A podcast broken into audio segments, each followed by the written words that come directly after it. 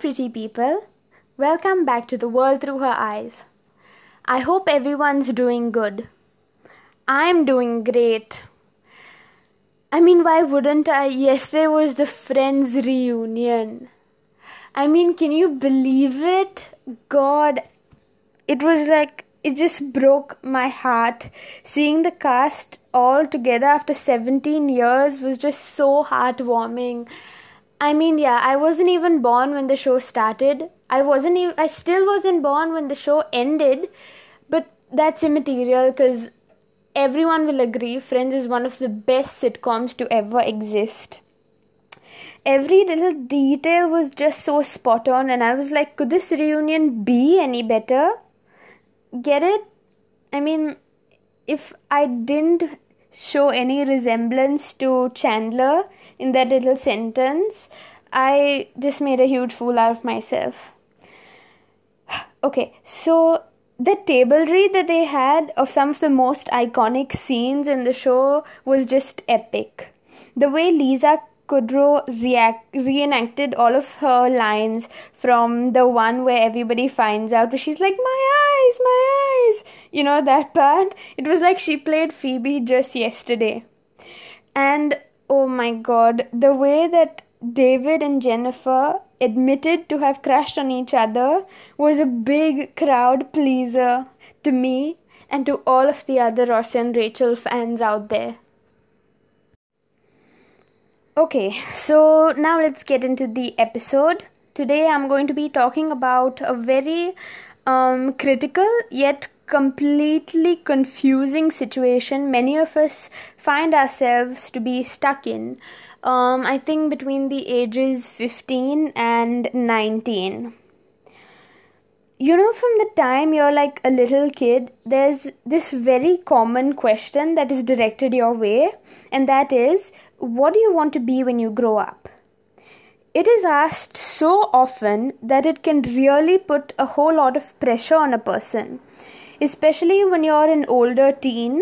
The question is no longer one to which any kind of cute answer is acceptable. Like i want to be a cowboy i want to be a fairy. I want to be a princess. Well, that might come true. If you want to be a princess, it might come true if you think that you stand a chance with Prince George. But eventually, your answer to that question becomes much more realistic and concrete. Since you're now a little older, you get questions like What do you want to do? How will you get there? Or are you sure that you're capable of doing this?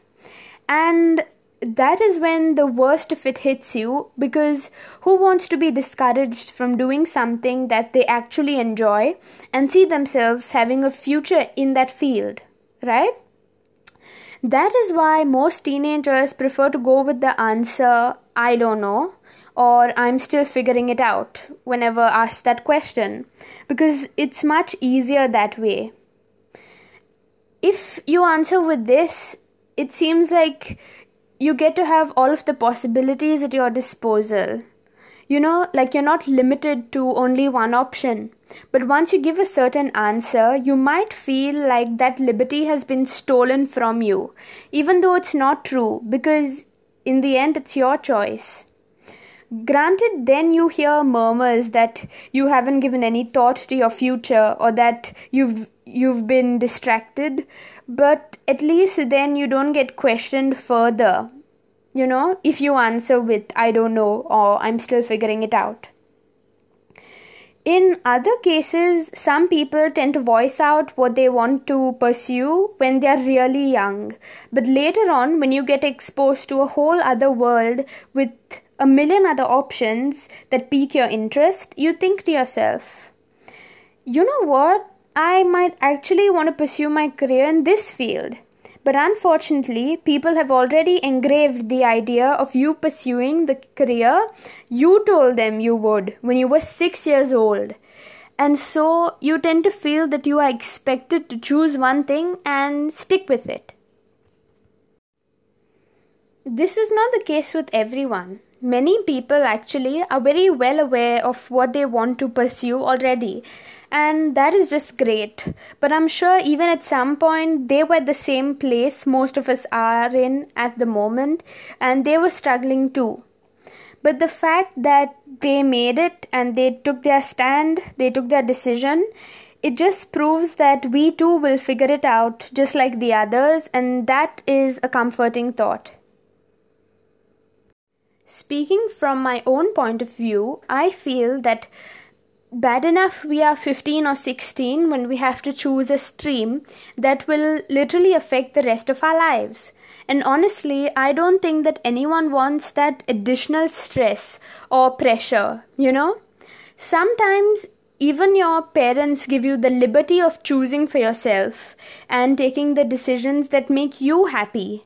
But a third person altogether comes along dictating what you should do and should not be doing with your life, what is accepted in society, which profession will indicate a purposeful life, which college is best for you.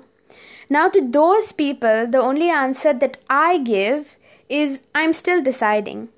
If someone really knows you and believes in the decision you will take, you never have to deal with this kind of stress because they know that you are constantly being targeted with these kind of questions that make you very anxious and make you go hard on yourself. These people actually know that you will come to them without them having to ask you. Currently, I've just finished my 10th grade and I'm still awaiting my results. Just like the couple hundred kids in the same position as I am all over the country. Um, the fact that all of the schools are closed at the moment due to COVID and you can't go out there to clarify any of your doubts only adds to the anxiety that we are facing at the moment. We still don't know the criteria for our marks, when we are going to get our marks, when the admissions are going to open up, and when we are finally going to start a new academic year. During this period of waiting patiently for everything to fall into place, many of us have now finalized on the stream we are opting for, which high schools will be applying to.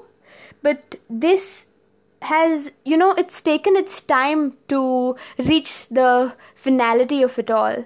You know, we've been given this time to actually sit down and think what we would actually like to pursue, considering all of the options, all of our interests, what uh, we are attracted most to and uh, personally i feel even though it is very hard and this waiting period has caused a lot of stress and anxiety it at least helped us to get our priorities straight you know what i mean um you know considering the immense of immense pressure that all of us are put under I ask everyone to be compassionate towards one another because most of us are sailing in the same boat here.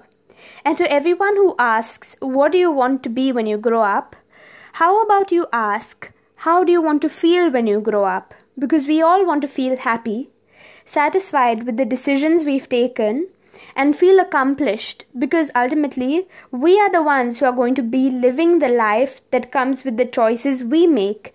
And so, in the end, that is all that really matters. So I think I will end this episode here. I hope you have enjoyed it, taken something from it. Um, I hope it helps you in making your choice. Um, yeah, stick up for what you believe in and do something that will make you happy. You don't always have to be a people pleaser. For once, maybe you can voice out what you want to do for yourself. So stay home, stay safe, take care, everyone, and I'll catch you back in the next episode. Bye.